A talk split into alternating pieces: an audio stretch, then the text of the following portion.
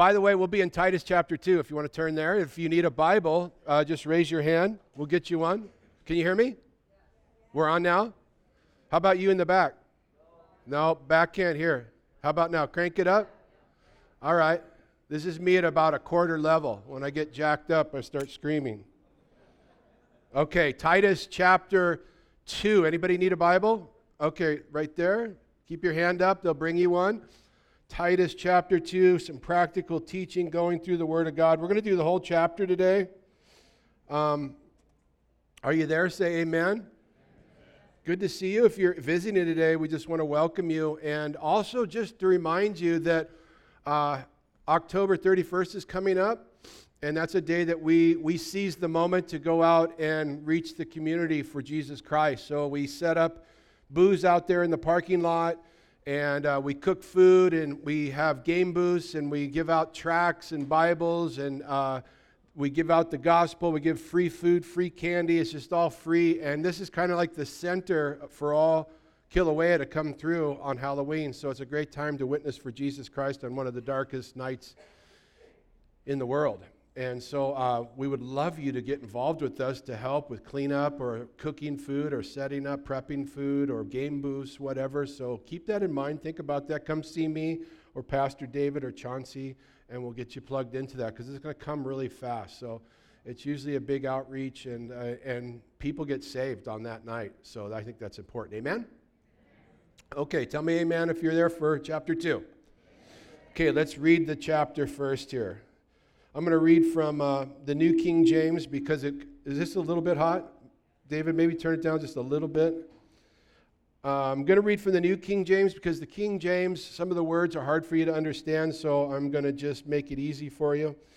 Um, but as for you, Paul says, speak the things which are proper for sound doctrine, that the older men be sober, reverent, temperate, sound in faith, in love, in patience and the older women or the aged women likewise, that they be reverent in behavior, not slanderers, not given to much wine, teachers of good things, that they admonish the young women to love their husbands, to love their children, to be discreet, chaste, homemakers, good, obedient to their own husbands, that the word of God may not be blasphemed.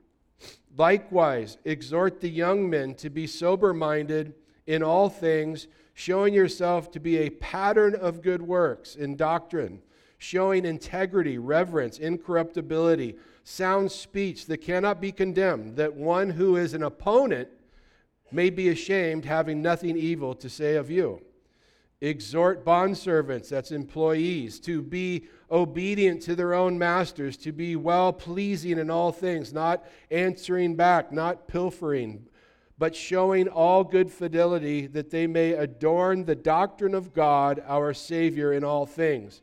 For the grace of God that brings salvation has appeared to all men, teaching us that denying ungodliness and worldly lust, that we should live soberly, righteously, and godly in this present world looking for the blessed hope and the glorious appearing of our great God and Savior, Jesus Christ, who gave himself for us that he might redeem us from every lawless deed and purify for himself his own special or peculiar people, zealous for good works. Speak these things, exhort, and rebuke with all authority. Let no one despise you. Father, we thank you uh, for this portion of Scripture very instructional, very practical, Lord.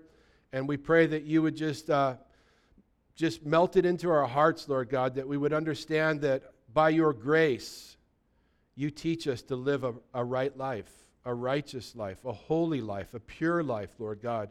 And you teach us the things that we should turn away from worldly lust and ungodliness. And so, Lord, I pray by the power of the Holy Spirit that you would minister to everyone's heart here today. We all need to grow in the grace and knowledge of you. So, bless this time. Bless us with your word. In Jesus' name we pray. Amen. Amen. Um, very practical portion of scripture here. Um, I entitled the message God's Grace. God's Grace. Uh, it's God's grace that saves us. And we all know that And when we think of God's grace, we're always thinking basically that we're saved by grace, and grace is something that God's put out there for us. He paid the price for our sins on the cross. He offers us the gift of salvation. We are saved by grace by what He did. We did not earn our salvation, He provided it to us.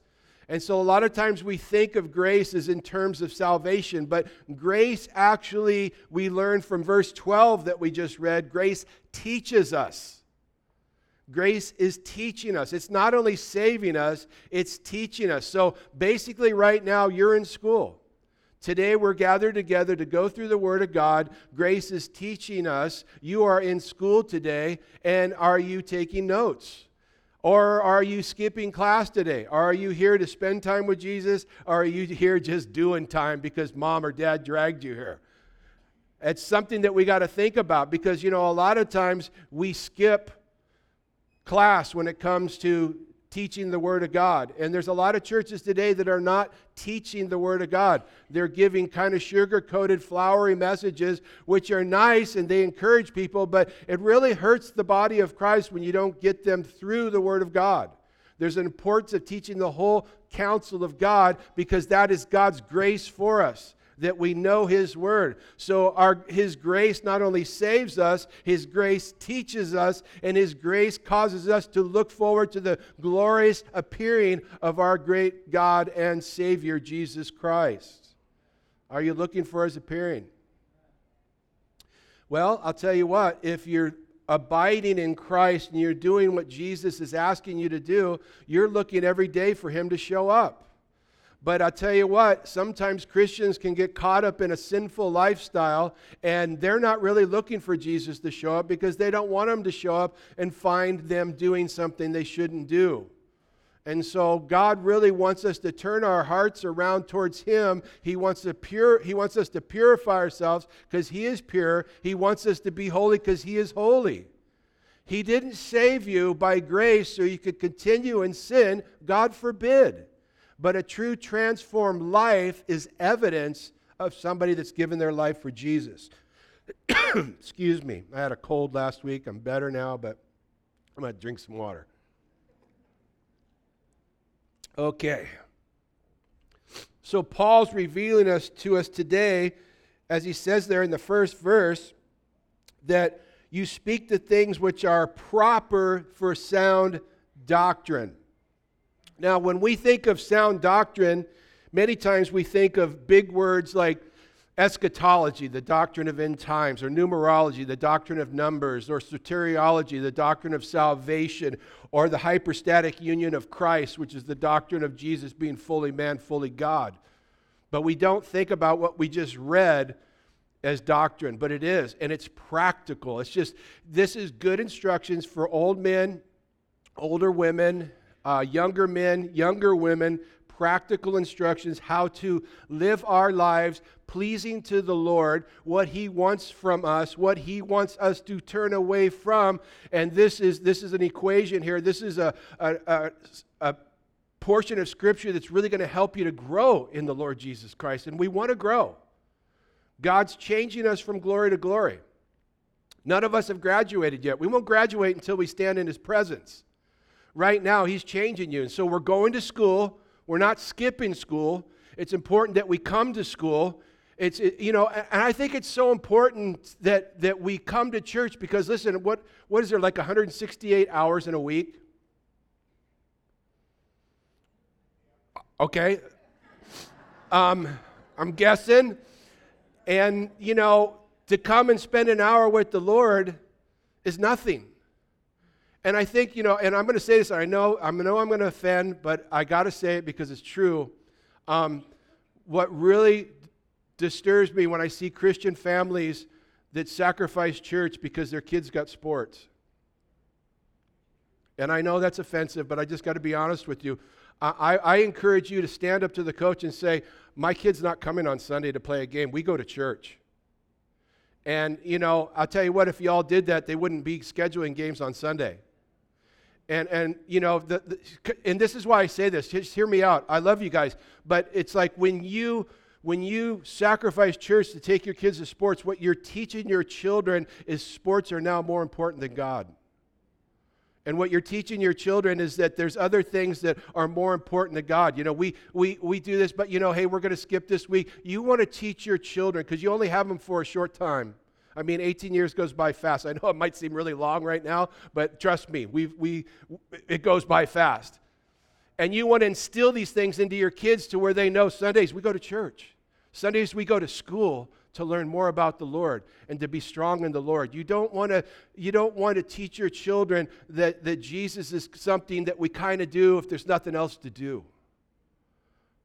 Does that make sense? Everybody's staring at me like, I don't know about that. Okay.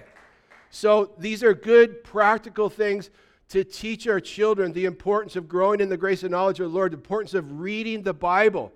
Get yourself on a reading program. Even if you're only doing one chapter a day, hey, start banging out those chapters, one chapter a day. It's going to be doing a world of good for you. So he says, But as for you, speak the things which are proper for sound doctrine, that the aged men, the older men, be sober, reverent, temperate, sound in the faith, in love, and in patience. That's good instructions for us older guys. What's older guys?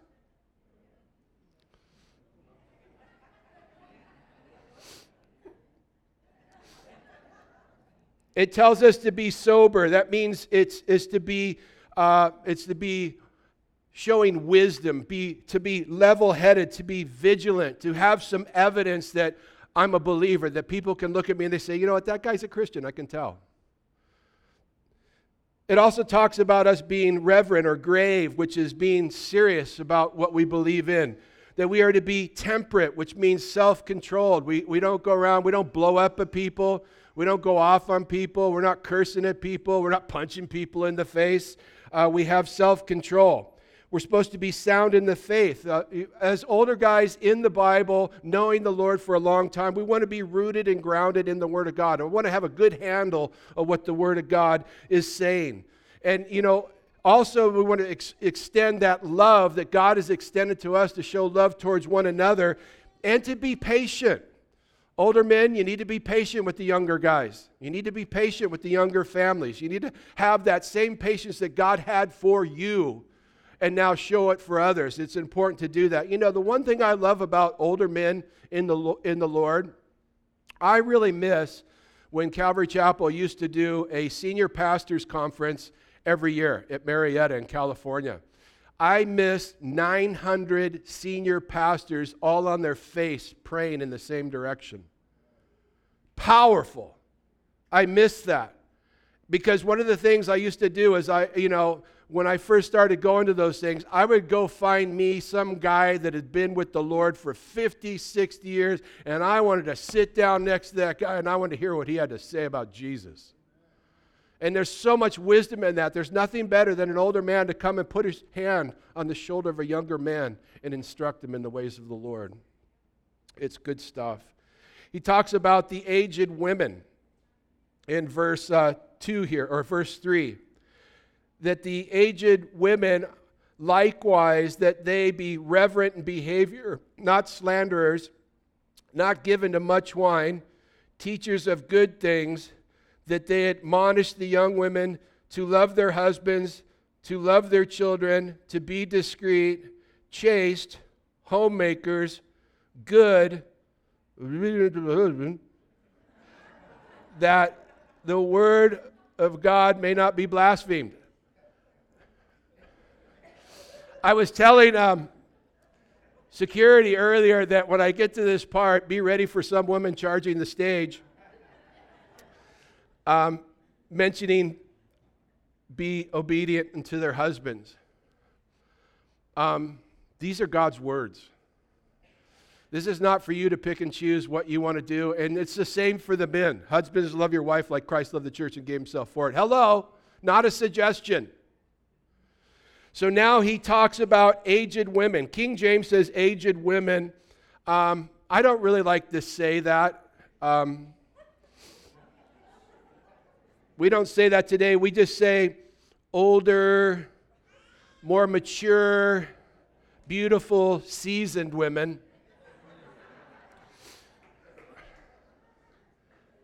Because, you know, when this was written, it was, you know, it was back in a day where women really didn't live to be past 40.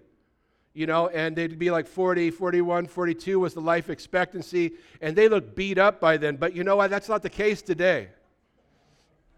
I mean, I was just looking at a picture this week of Sophia Loren. She's 88. Have you seen her lately? She looks great. She's 88. That's what I'm saying. I mean, it's just, you know, things are different now. You guys look great, women. Um, so he talks to you, older, aged women, that you need to have a behavior that's becoming of the Lord. That you're supposed to have a behavior that becometh holiness. That you have a reverent behavior, that you live your life like it's given to the Lord. And that's what's so important with an older woman is that she lives her life like she's living it completely to the Lord because, you know, there's nothing worse than an old, cranky woman who stuff's just, I'm going to try to move through this fast so I don't get in trouble. But, you know, stuff's flowing out of their mouth, right? You know, I mean, you ever get around one of those old women that, you know, they're just like, you know, they got the drink in one hand, the cigarette in the other hand, and just cuss words coming out and everything. You're going, man, what a shame. She never grew up, right? Let's move on. not false accusers, not slanderers. She's not a gossiper. The word that's actually being used here is diabolos, which speaks of the devil. She's not to have a devil tongue. Got quiet in here. I'll tell you what, social media has been the worst thing for blowing people up. And, and you know, and God's telling these, these young women and these older women to, to watch your mouth. That gossip is a sin. To not just go on social media because you heard from somebody without any facts, and then you're blowing up somebody and it's completely wrong, and then their reputation is ruined because nobody's filtering anything. Just keep your mouth shut and pray for them. God doesn't want us slandering one another. He doesn't want it for the men, He doesn't want it for the women. So this is, this is good stuff. And then He says, uh, not given to much wine. You can do whatever you want with that one. Um, teachers of good things. Teachers of good things. He says, sober. That means to have wisdom, to behave wisely, to teach the younger women to love their husbands and to love their children. This is so important to teach the younger women to love their husbands. Now, the reason this is so important is because God loves marriage. And God has an order in marriage. And so when He tells us to do these things, it's because it's important to Him. He says, Husbands, love your wife like Christ loved the church and gave himself for it. That is not a suggestion, that is a commandment. Wives, submit yourself unto your, unto your husband as unto the Lord. That is not a suggestion, that's a commandment of God. And so he, he brings this back up here, but he does something really interesting here. He says, Love your husbands and love your children, but he doesn't use the word agape. And if you guys know that agape is the, the deepest word for love.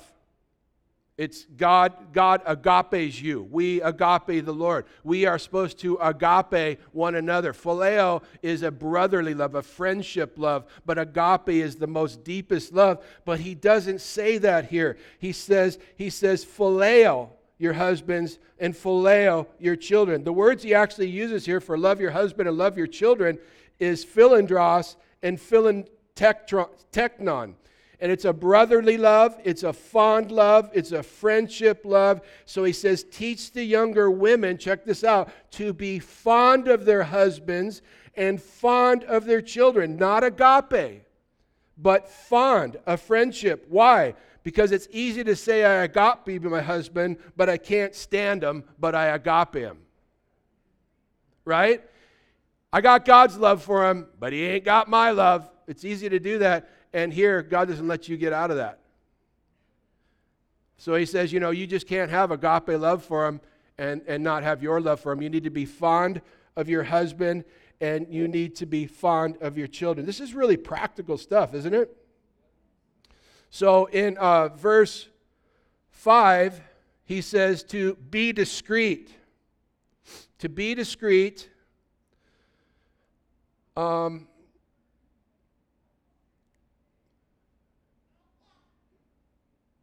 yeah, that's it. Gosh. I, I, this is for men too. It's not just women. We got to be discreet, not just in what you say, but in what you do, right?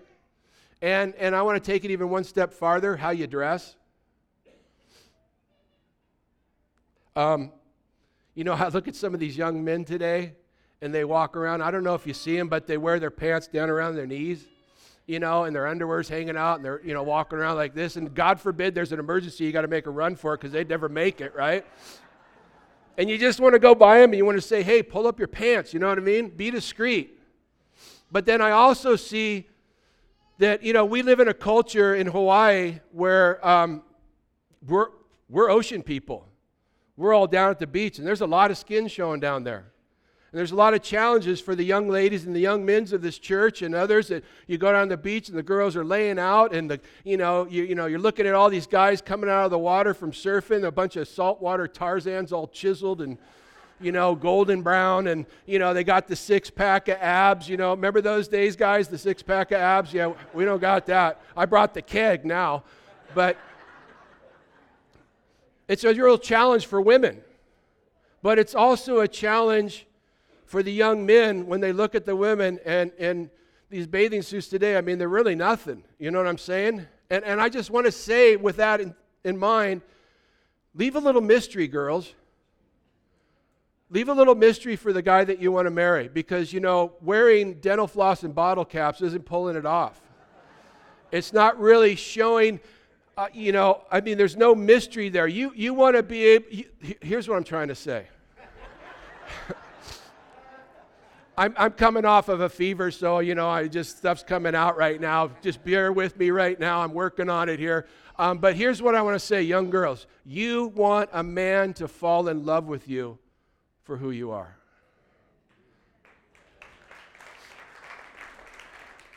You don't want him to fall in love with you for your body.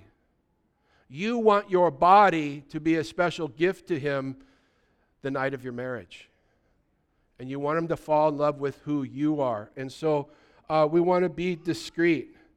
It says there in um, verse 5 to be chaste. So, so that also speaks of um, a purity, that we want to have a purity.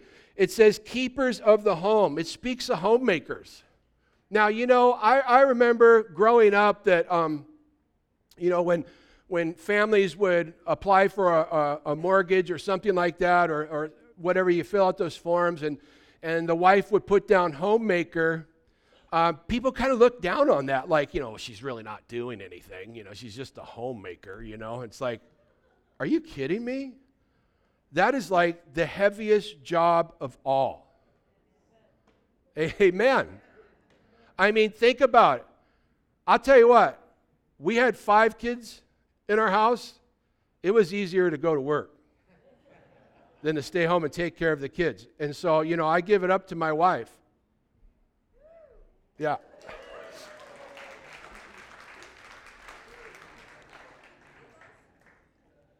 And it's not like I'm in trouble and I'm trying to get points right now. But I'll tell you what, here's the thing moms are not only moms,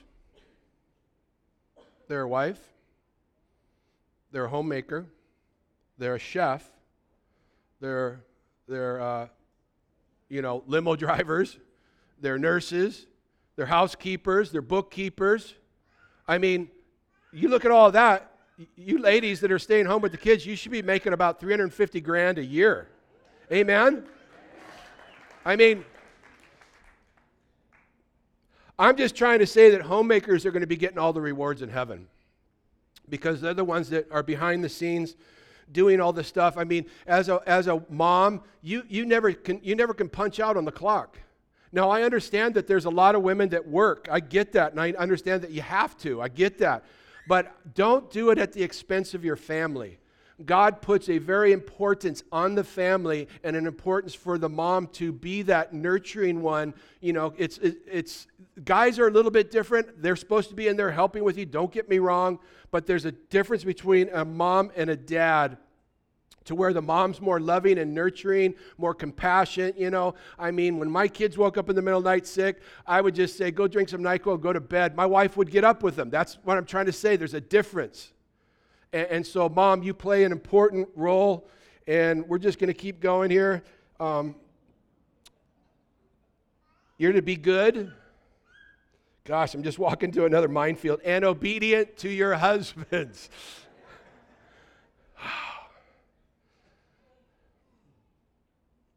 Um, and, and you know why it says that?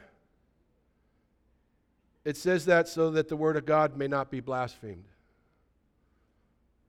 That's why you do all those things. That's why you're discreet. That's why you're loving. That's why you're, you're, you're pure. That's why you're a homemaker. That's why you're obedient unto your husbands, that the word of God would not be blasphemed. See, God puts an order in the house, in the marriage. The husband's the head of the house. He's a godly man, but he's not a dictator. And, and the woman is submitting herself unto, unto him as unto the Lord. And it's, it's, not, it's, it's not a power thing, it's just the way God set it up to bless the home. If a husband is really loving his wife like Christ loved the church, she's not going to have any problem showing him respect. She's not going to have any problem submitting herself unto him. She's not going to have any problem being obedient unto him because she knows that with everything they talk about, he goes to the Lord in prayer and the Lord gives them an answer and he comes back and they make a decision based on what the Lord's telling them. Now, that may be what you suggested, ladies. It may not be. Are you okay with that? He might come back and say, You know what? The Lord told me you're right, honey. Let's do it your way. That's great. But he might come back and say, you know what? The Lord's telling me it's different. We're not doing that way. Are you okay with that? Because, see, here's there's nothing worse than when a wife is in rebellion to God's word and the way she treats her husband, you know, it, it, it's, some, it, it's, it's, it's discouraging and, and it looks bad even to people around who, who maybe don't like the idea that you're a Christian and they're not, and that you've shared the love of God with them, and they're always looking to find fault in you. And so when, when they see you wagging your finger at your husband and calling him names and, and mistreating him and not showing any respect, that gives them ammo against God and against Christianity. Now, if, if you have to act like that towards your husband, I'm going to have a little talk with your husband because it's probably got something to do with him. But, um, you know, because I think this obedience to your husband really, the responsibility lays on us, guys. It really does. Because if we're loving her like we're supposed to be, she's not going to have any problem. And so if you if you come to me and you say, you know, my wife doesn't respect me, she's not submitting to me, she's not doing this and that, I'm going to be having a talk with you because you're probably the problem. It's very rarely that it's just a, a wife that's gone unhinged and, and she's going off. It's usually the root of the problem is the husband. And I will have a serious talk with you. Now, it, with that all said, I, remember this. Men, love your husbands. Love, whoa. I t- I'm getting over a fever. All right? Okay. This is not one of those kinds of churches. We believe in marriage between a man and a woman. That's it. Okay. Husbands, love your wives. Like Christ loved the church and gave himself for it. You are to, that is a command. And ladies, submit yourself to your husband as unto the Lord. That is a command. And I say that because a lot of times I hear, well, I would submit when he starts loving me, or I would love her if she started submitting. No, it's, it's not an option. You stick it out. You do it. It's a command of God. So, ladies, if you're frustrated with your husband, you just keep doing what God's telling you to do. God will work in him. And, guys, if she's not doing what she should be doing, you just keep loving on her, and God will work on her. Trust God, He will work all that stuff out.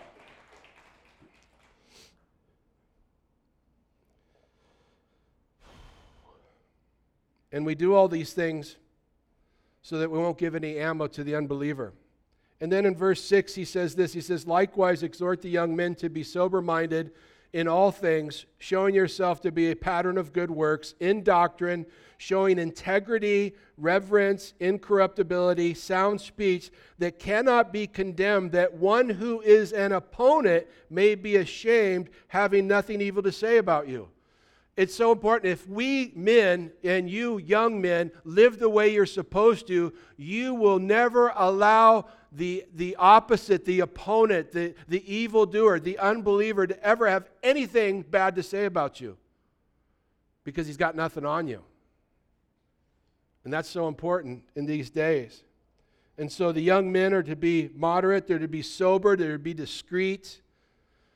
Young men are not to be thinking more of themselves than they should. That would solve the whole problem right there, wouldn't it, ladies? It says a pattern of good works. When it says young men, be a pattern of good works, it, the, the word pattern there in the Greek speaks of a model, an imprint, to cast a die, to set an example, to have gravity, to be serious, to be reverent, to have integrity, that you're someone that you do what you say. So important in these days. There's not a lot of integrity anymore. People will shake your hands and make a deal with you and turn right around, stab you in the back. Be a man, be a woman of your word. When you tell somebody, I will be there, you be there. When you tell someone, I will do it, you'll do it. When you tell somebody, I will not do that, you will not do it. Let people know that when you tell them something, they know, I know they're going to keep their word. That is so rare today. And I appreciate all the men and women in my life that are people I can talk to. I know if they tell me they're going to do something, I know they're going to do it. It's an awesome thing. We are to have sincerity. This should be a model. This should be a pattern. Why? That one who is an opponent may be ashamed, having nothing evil to say of you. So it says for the younger men that they're supposed to have sound speech. What does that mean? Sound speech that cannot be condemned. That means they're not going around telling dirty jokes, they're not going around and cursing. They have gravity, they have sincerity that cannot be condemned. So no one can make an accusation towards them. Paul says our living testimony should be a light in this community. Do we fail? Yes, we do. Do we make mistakes? Yes, we do. Do we have recourse? Yes. But we can run into the arms of our Lord and Savior, our great God, and get forgiveness and be cleansed. That's the good news. Paul's saying this is how we should be. Here is the standard. It's real basic, it's right there. Do this, you're going to have success.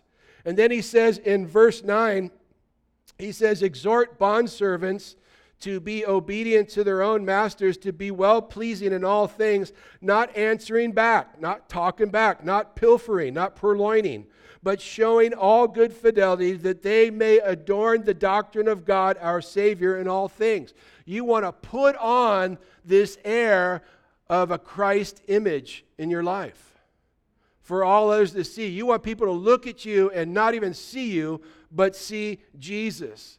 And so now he talks about servants. He talks about bond servants. Now, there was a lot of slaves in Rome. There was more slaves than there were citizens in Rome at this time.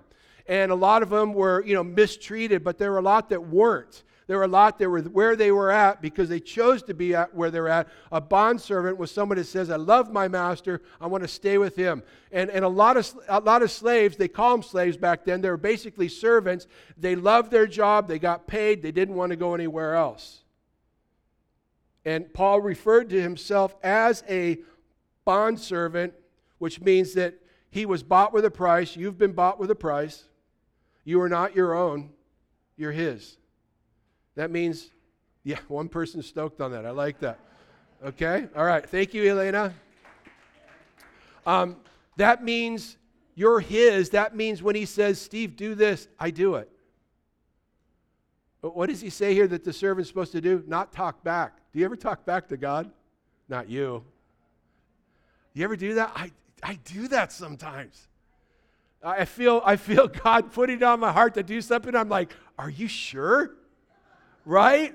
Or go talk to that person now. I don't think they want me to talk to them. You know what I mean? You ever do that? God, God gives you something to do. You're like, is that really a good idea right now? And, and so he, he encourages the, that these guys, they, they, they honor what their, their employer is saying. This is so important because we, a lot, of, a lot of you work for others. We want to be an example on the workplace, right? So he says, don't talk back, do the job. And remember this too if you, if you work at a place where the employer says you can share Jesus, share away.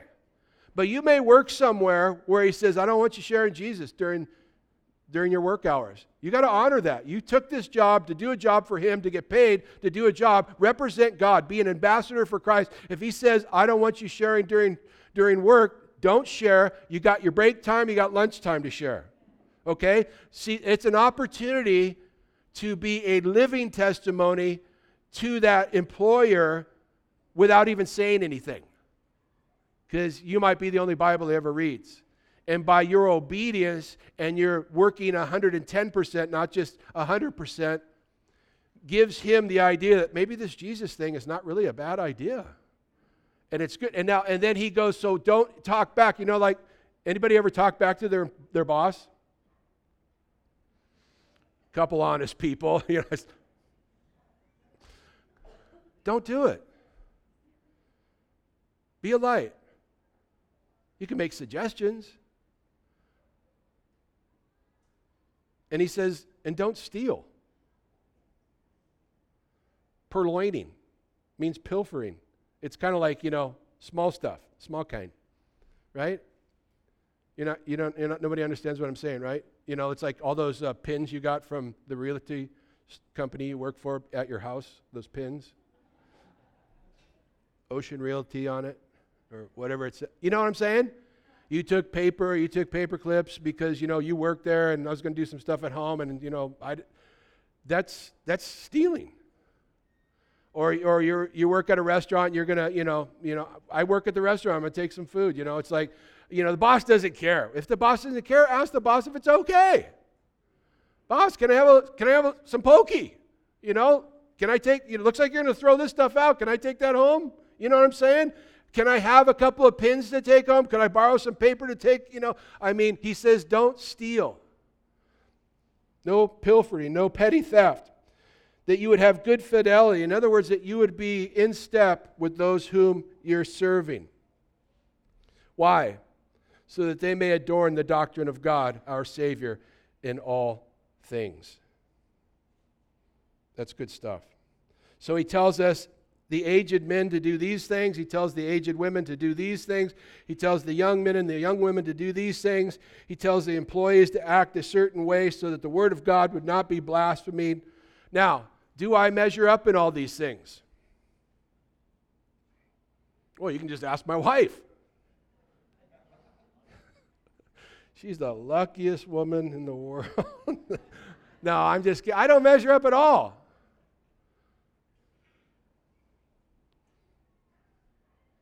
But I can say, like Spurgeon said, that I'm, I'm not what I should be, but I'm not what I used to be, and I'm not what I'm going to be.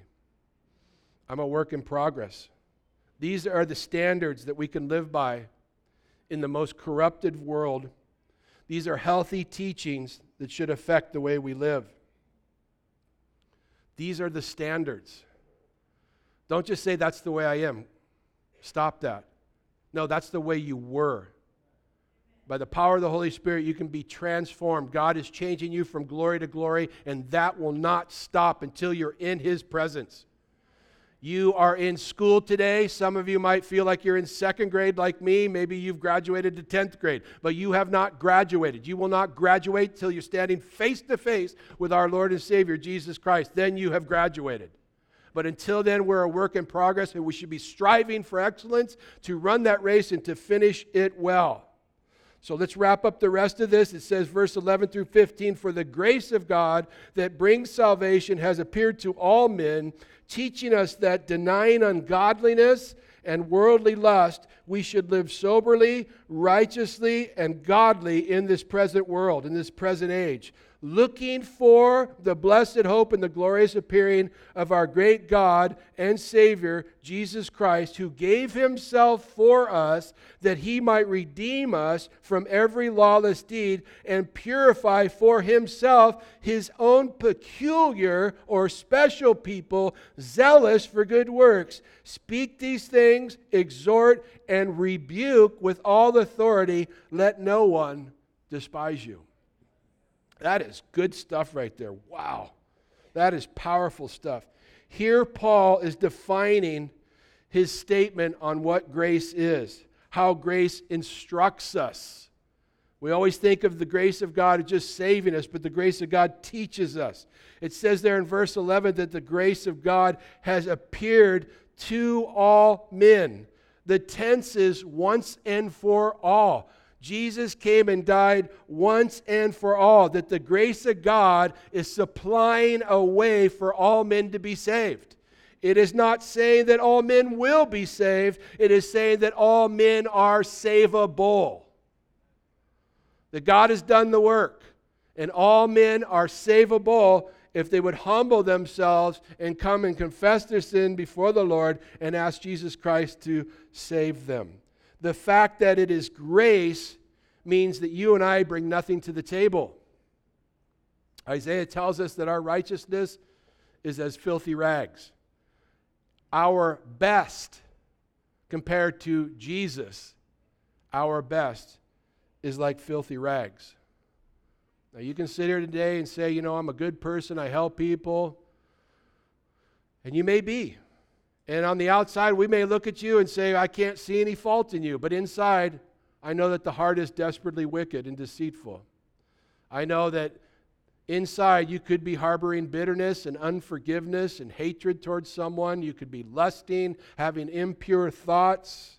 And that's why we need Jesus too. Because Jesus came saying, you know, he, he said the Ten Commandments, I get that. You know, you guys are trying to follow that, but the problem is it's the sins of the heart, is what Jesus told us. It's the stuff that happens in here. When you got saved, God got all that junk out of the way, remember?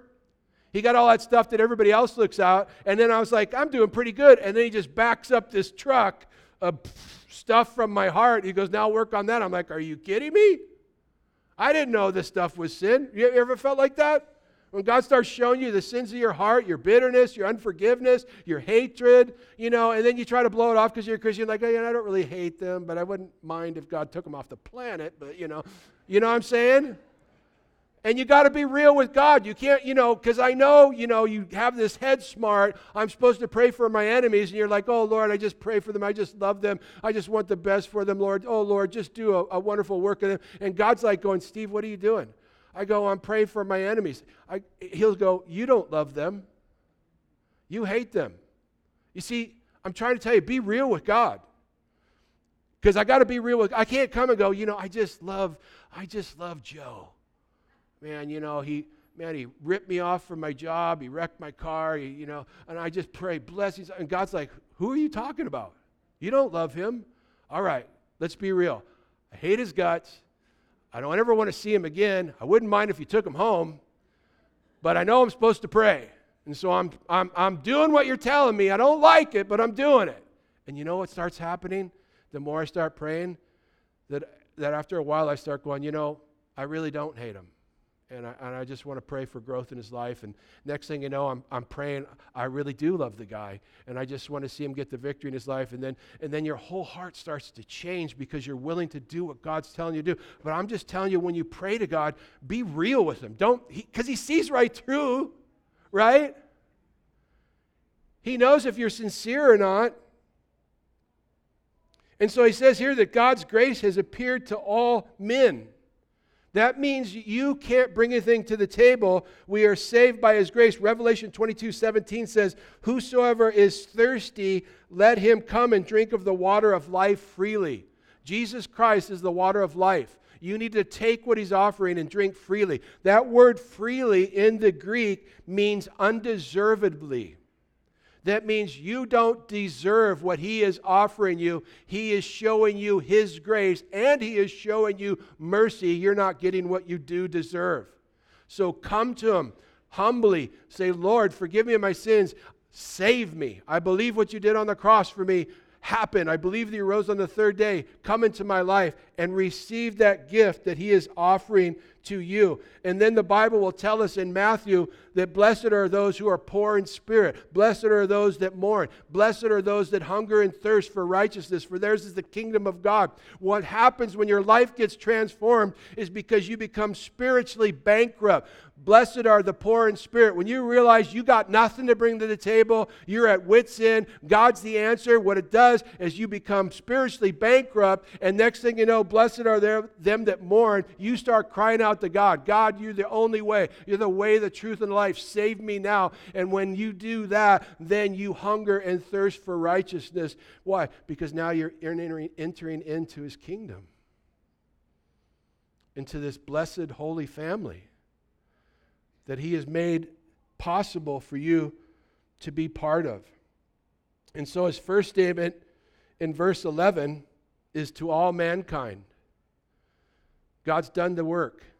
All men are savable if they come to Jesus. But then verse 12 speaks to us that the grace of God is teaching us. Grace is not just something that you take for granted. It's not something you just say, oh, well, I'm saved. I'm going to do whatever I want. No, that's not a, that's not a sincere transformation. Your sin should, should make you upset. You should not be comfortable in your sin. If you are comfortable in your sin, i I've got to say, I'm going to question whether you're really His or not. So, this first statement is to mankind. The second one is telling us that grace teaches us, but grace is not to be used as an excuse to sin. Grace teaches us, it gives us information, but it also reproves us, it chastens us, it encourages us. It's not an excuse to live however you want. Paul is teaching us that the coming of the Lord Jesus Christ should teach us to live godly. So, verse 12 tells us that God's grace is teaching us every single day. Every single day. And God, what is God's grace teaching us? To deny ungodliness and worldly lust. So, in other words, what you watch, what you listen, make sure it's the right thing. And anything you do or anyone you hang out with, make sure it's the right thing. Because if what you're watching and what you're listening to and, and anyone you hang out with or anything that you're doing causes you to live ungodly, he says, deny it deny it. The grace of God teaches us to live soberly. That means it deals with self. It teaches us to live soberly. The grace of God teaches us to live righteously. That's your relationship with fellow man. The grace of God teaches you to live godly. That's your relationship with God. So the grace of God corrects our relationship with self, with others, and with God. So if you allow verse 12 to teach you by God's grace and let verse 12 work in your life, then you will be looking for the glorious appearing, that blessed hope of our Lord and Savior Jesus Christ. You'll be looking for him to be coming in the clouds every single day. Because you know that today could be the last day. He could come today. What is he going to find you doing?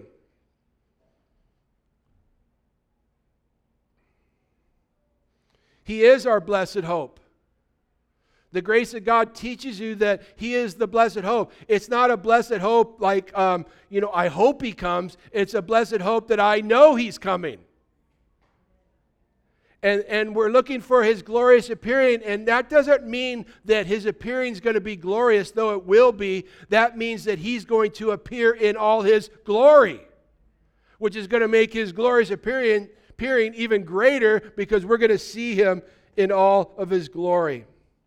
And so when you look at verse um, 13 there, and uh, it says, looking for the blessed hope and the glorious appearing of our great God and Savior, Jesus Christ. Um, I just want to point out to you that this would be a verse that the Jehovah Witness will, will use to take away the deity of Jesus Christ because they don't believe that Jesus Christ is God. They believe that only the Father is God and that Jesus is not the God. And they use this verse to take away the deity of Christ because it says there, uh, looking for that, that blessed hope and glorious appearing of our great God and Savior, Jesus Christ. Now, I'm going to prove that wrong to you. Because the Bible tells us Jesus is God. The Bible tells us that he didn't consider it robbery to be equal with God. The Bible tells us that the Word, Jesus Christ, was with God, and the Word became flesh and dwelt among us, that he was with God and was God. So we got all that evidence here, but there's a there's when you look at this verse and you break it down, that Jesus Christ is our blessed hope and he is God and Savior, Jesus Christ, you got to understand that there's a Granville Sharp rule when it comes to this phrase here. And the Granville Sharp rule in the Greek text tells you this that whenever you have a phrase and there's a definite article in the beginning of the phrase, and then the second half of the phrase is joined together with and or kai, that the second half of the phrase is identifying the first part of the phrase, the definite article, proving that that's what it is.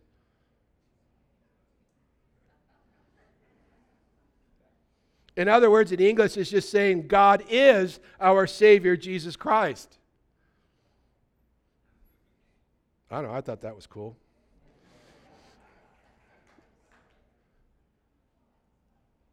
And in verse 14, it says, He who gave himself for us that he might redeem us from every lawless deed and purify himself his own peculiar or special people, zealous for good works. What is he saying there? He says, Because Jesus has made you his prize. Did you know that? That's how special you are. You are so special that Jesus laid his life down for you. You are so special. You are a personal prize for him. You are his jewels and his crown. Malachi tells us that we would be zealous for good works. Remember before Jesus, you weren't really zealous for good works. Now you're born again. Now you're saved. You're, you come to church. You say, What can I do? How can I help? You never did that before. Before it was like, I don't want to help. I don't want to do anything. But now you're a new person. You've changed. And then he says in verse 15, Speak these things, exhort, rebuke with all authority, let no one despise you. He's saying, Teach these things that we talked about today. And if you have to exhort, exhort. If you have to rebuke, rebuke. In other words, he's saying everything that we just talked about today, don't let anybody squirm out of it. Don't let anybody say, you know, well, yeah, I know what it says, but no, you can't get away with that. You can't squirm out of this. In other words, don't let any believer get away with living in ungodliness and worldly lusts. Don't do it. Don't let any man try to squirm out of what we just taught. Why? Because there's no other way to be saved. There's only one way. Jesus is the way, the truth, and the life. He's the only way. There's one way. There's not many ways to heaven, guys. Do you know that? Because that's what the world teaches. That's what the, the New Agers teach. There's oh, all roads lead to God. Okay, but what do you do once you get there? Because every knee will bow and every tongue will confess that Jesus is Lord, and then he'll say, Welcome into the kingdom, or depart from me, I never knew you. There is only one way. You need to understand it. Jesus is the way, the truth, and the life. Buddha said he knew a way, Krishna said he saw a way, Jesus said, I am the way. No man comes to the Father except through me. Buddha is dead in the tomb. Hindu, Hindu Krishna, he's dead in the tomb. Muhammad's dead in the tomb. Grant is still in his tomb. The tomb in Israel is empty. Jesus has risen from the dead, never to die again. He paid for your sins on the cross. He paid the penalty. He's offering you a gift. Take the gift. He rose on the third day. He is seated at the right hand of the Father.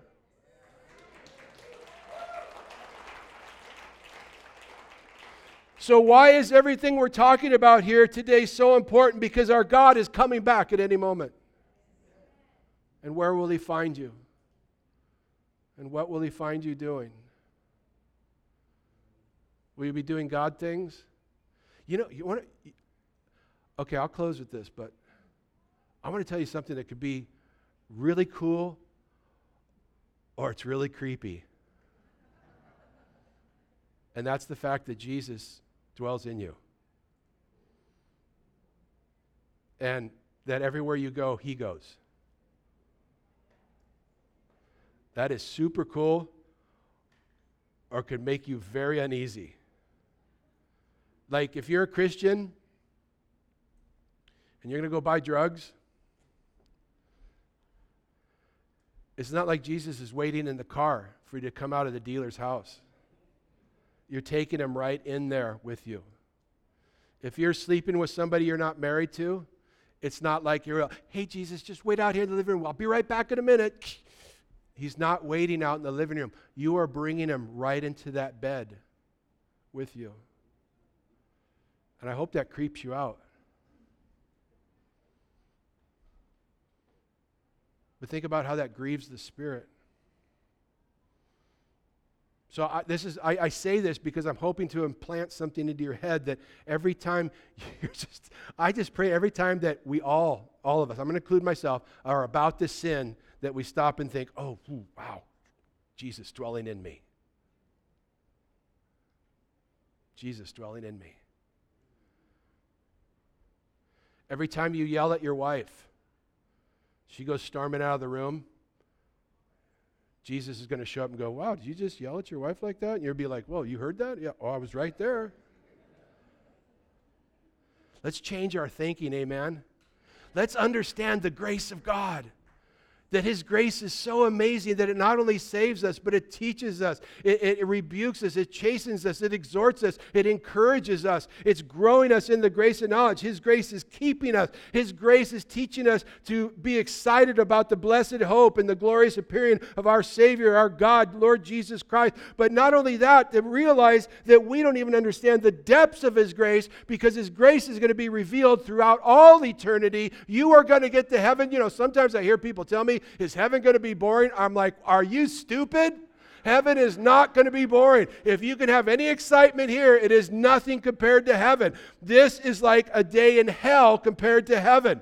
Heaven is going to be mind blowing. God is going to be revealing His grace from glory to glory throughout all eternity. Every day He's going to blow your mind, and you're going to go, It can't get any better than this. And then the next day He's going to do something. You go, Wow, I never saw that coming. You'll be there for 10,000 years. Maybe you skip dinner. You're hanging out with Moses, having a chat about the good old days, and somebody walks by and says, Dinner was great. And you say, What did you have? They said, I never had it before. It was amazing. That's God's grace.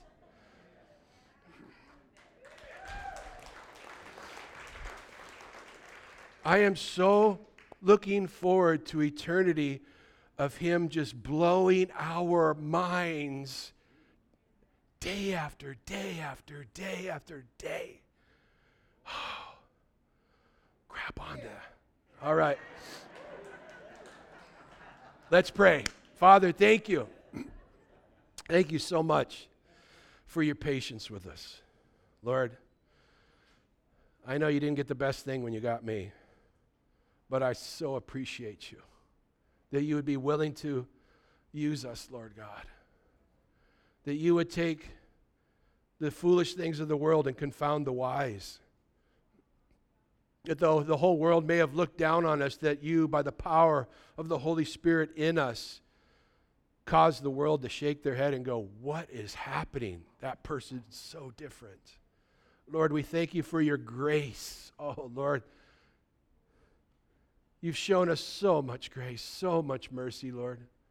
Lord, I pray that you would help us, that we'd all be crying out in our heart right now, fill us afresh with your spirit.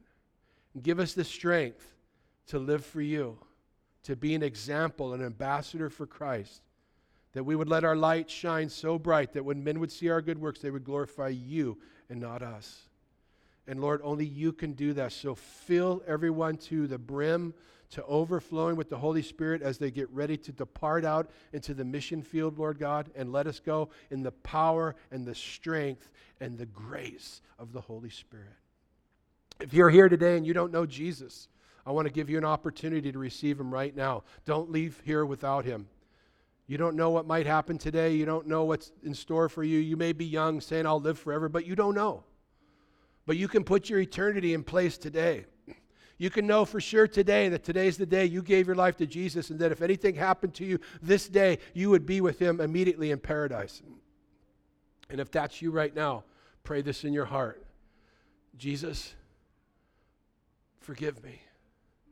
I've sinned against you. I believe that you died on the cross for my sins. I believe that you are providing a way, that you, you not only died for my sins, but you rose on the third day and you're seated in heaven at the right hand of the Father. I believe you're the only way to salvation, and so I give my life to you right now and ask you to save me in Jesus' name. If you just prayed that with every head bowed and eyes closed, just raise your hand if you just prayed that in your heart. That today's the day of your salvation. God bless you. Anyone else? Praise God.